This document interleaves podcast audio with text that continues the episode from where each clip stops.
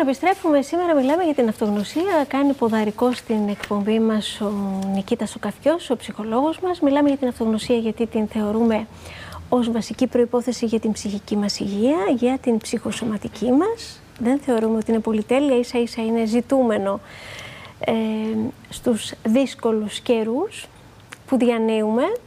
Η αυτογνωσία λοιπόν μας κάνει καλύτερους ανθρώπους και μας κάνει ουσιαστικά να ηρεμούμε βαθιά μέσα μας όταν γνωρίζουμε ποιος είναι ο εαυτός μας. Γιατί δεν είναι δεδομένο ότι τον γνωρίζουμε κάθε άλλο. Είπαμε πριν από λίγο ότι αυτός μας είναι μια θάλασσα ταραγμένη, πώς ε, ποιητικά; Άγνωστη, άγνωστη. Μια θάλασσα απεριόριστη και άμετρη. Χαλίλ Γκυμπράν. Κάπως έτσι είναι τα πράγματα. Δεν είναι όμως τόσο ευχάριστος όσο τα λες, δηλαδή δεν είναι και τόσο χαρούμενη διαδικασία το να βλέπω τον εαυτό μου. Έτσι είπαμε, γιατί με ταπεινώνει κιόλας. Δηλαδή μου σπάει την αυτοεκτίμηση. Εδώ θέλουμε ένα πλασματικό όνειρο. Ναι.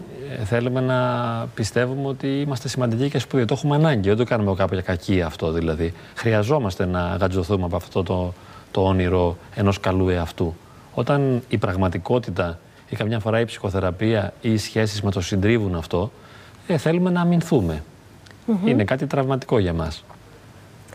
Που σημαίνει ότι δεν την έχουμε ανάγκη; Την έχουμε ανάγκη και μακροπρόθεσμα σίγουρα μας ωφελεί. Απλώς δεν είναι και τόσο ευχάριστο. Όπως πολλές άλλες διαδικασίες που είναι ωφέλιμες, όταν γίνονται ε, δεν είναι πάντα ευχάριστες.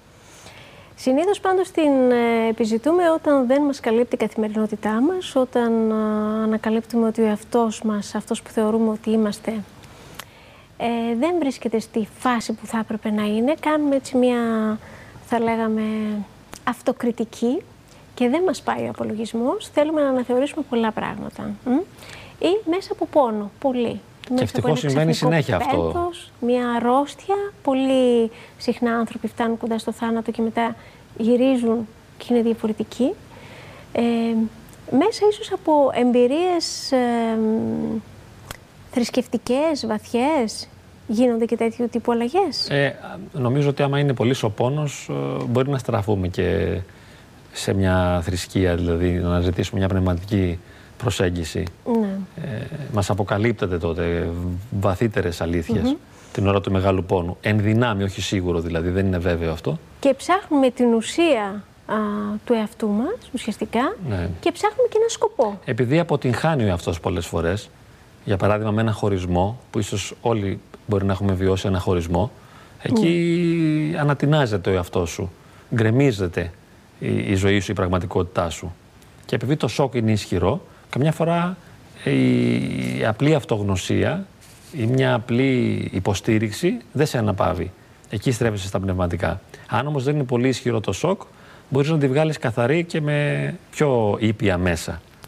Να βελτιώσεις ορισμένα πράγματα. Γιατί, ας πούμε, να, ο στόχος στη ψυχοθεραπεία δεν είναι να επικοινωνώ καλύτερα, να είμαι πιο δημιουργικός στην καθημερινότητά μου. Ναι. Ε, να μπορώ να απολαμβάνω κάποια πράγματα. Να τα έχω βρει με τον εαυτό μου, να ξέρω ότι ναι. εγώ ορίζω τις επιθυμίες μου, ότι δεν είμαι αποτέλεσμα ε, των επιλογών άλλων. Ότι έχω τις δικές μου επιλογές, έχω τα δικά μου θέλω. Ότι ορίζω τον εαυτό μου σε μεγάλο βαθμό.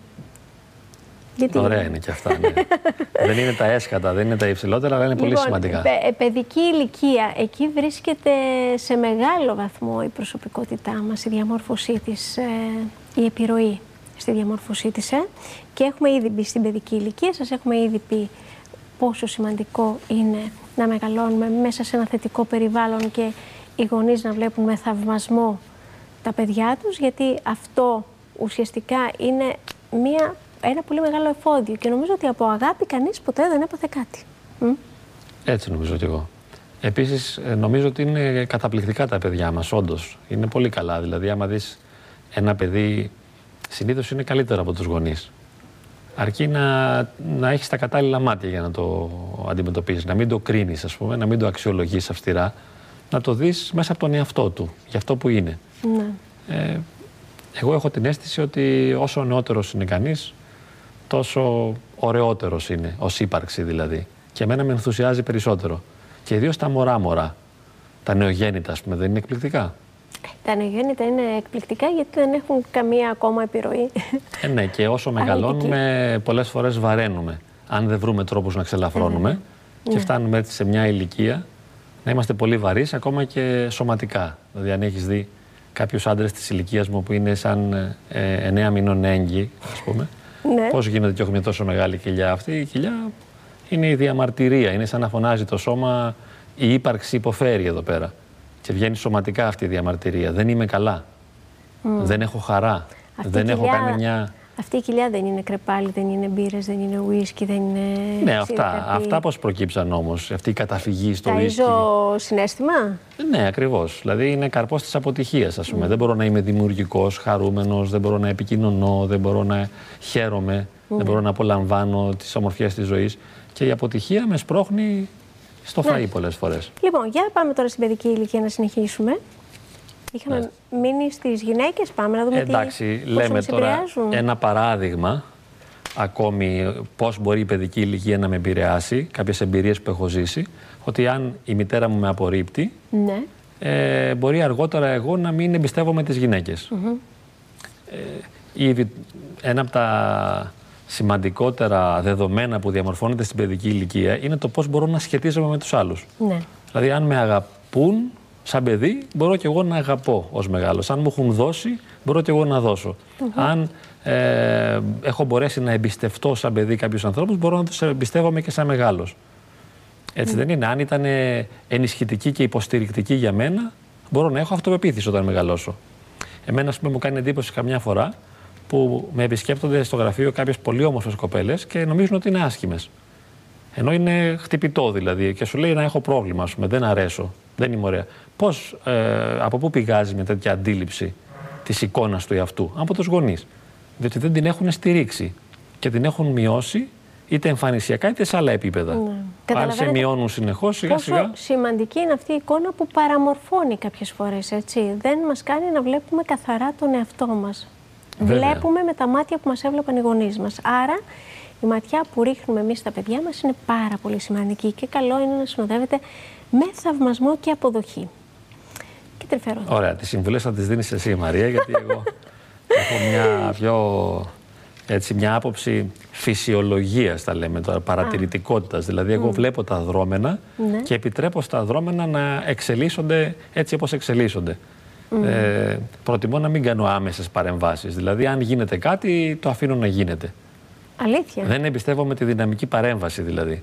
Τώρα, αν μου ζητηθεί με ένα συγκεκριμένο τρόπο, μπορεί και να πω, αλλά συνήθως δεν πιάνει τόπο. Μάλιστα. Λοιπόν, Ναι. Ακόμη να δούμε μια διαφάνεια, Ναι. ή μάλλον η τελευταία είναι αυτή που αφορά την παιδική ηλικία. Το τελευταίο παράδειγμα, μεγάλη αλήθεια και αυτή. ε, ότι αν α, δεν έχω δεχθεί σωματική επαφή, αν δεν με έχουν αγκαλιάσει, αν δεν μου έχουν φερθεί τρυφερά, Ναι. Όπως μου έλεγε μια κοπέλα, δεν με έπαιρνε η μαμά στα γόνατα ποτέ, δεν με έβαζε στα γόνατά της. Και εγώ έκλαιγα και την παρακαλούσα γι' αυτό, αλλά εκείνη ποτέ δεν μου το έκανε. Είχε πάντα δουλειά. Αυτό είναι μια τραγική εμπειρία για το παιδί. Να το ζει συνεχώς. Να στερείται την αγκαλιά που την έχει ανάγκη ίσως περισσότερο και από το φαγητό.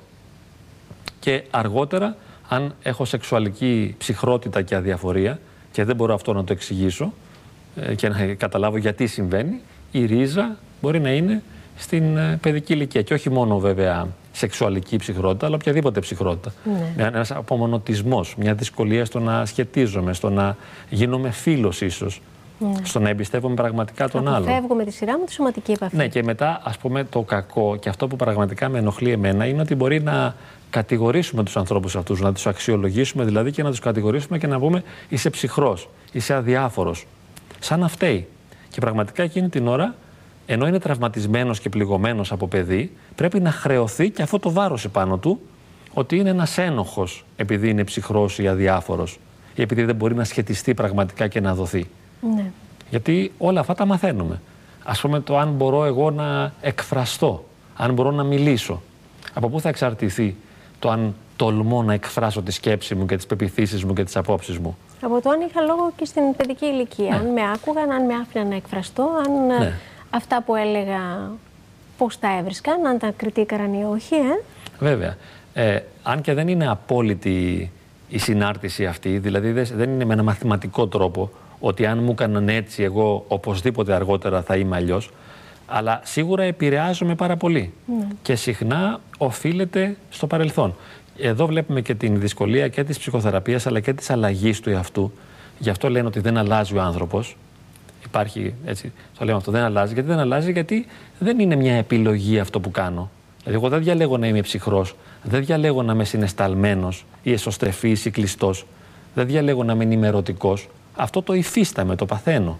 Ναι. Και αυτό είναι το μυστικό της ε, ψυχολογίας, ότι αυτό που μου συμβαίνει κάθε στιγμή και αυτό που ζω δεν είναι μια ελεύθερη επιλογή που την παίρνω στο εδώ και τώρα, όπως κάποιοι μπορούν να το υποστηρίξουν, ότι εδώ και τώρα ελεύθερα επιλέγω να είμαι αυτός μου και να συμπεριφέρομαι όπως συμπεριφέρομαι, αλλά είναι κάτι που το υφίσταμαι. Αν υπάρχει ένα εγώ μέσα μου δηλαδή, ένα συνειδητό κομμάτι του εαυτού μου, υφίσταται τη συμπεριφορά. Όπως υφίσταται συναισθήματα, σκέψεις, προσδοκίες, ελπίδες, φόβους, θλίψεις κλπ.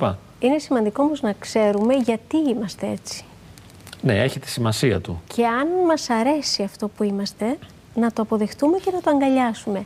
Αν δεν μας αρέσει, αν, δεν μας, αν, αν μας ενοχλεί, να επιχειρήσουμε να το αλλάξουμε αν μπορούμε. Ναι, εδώ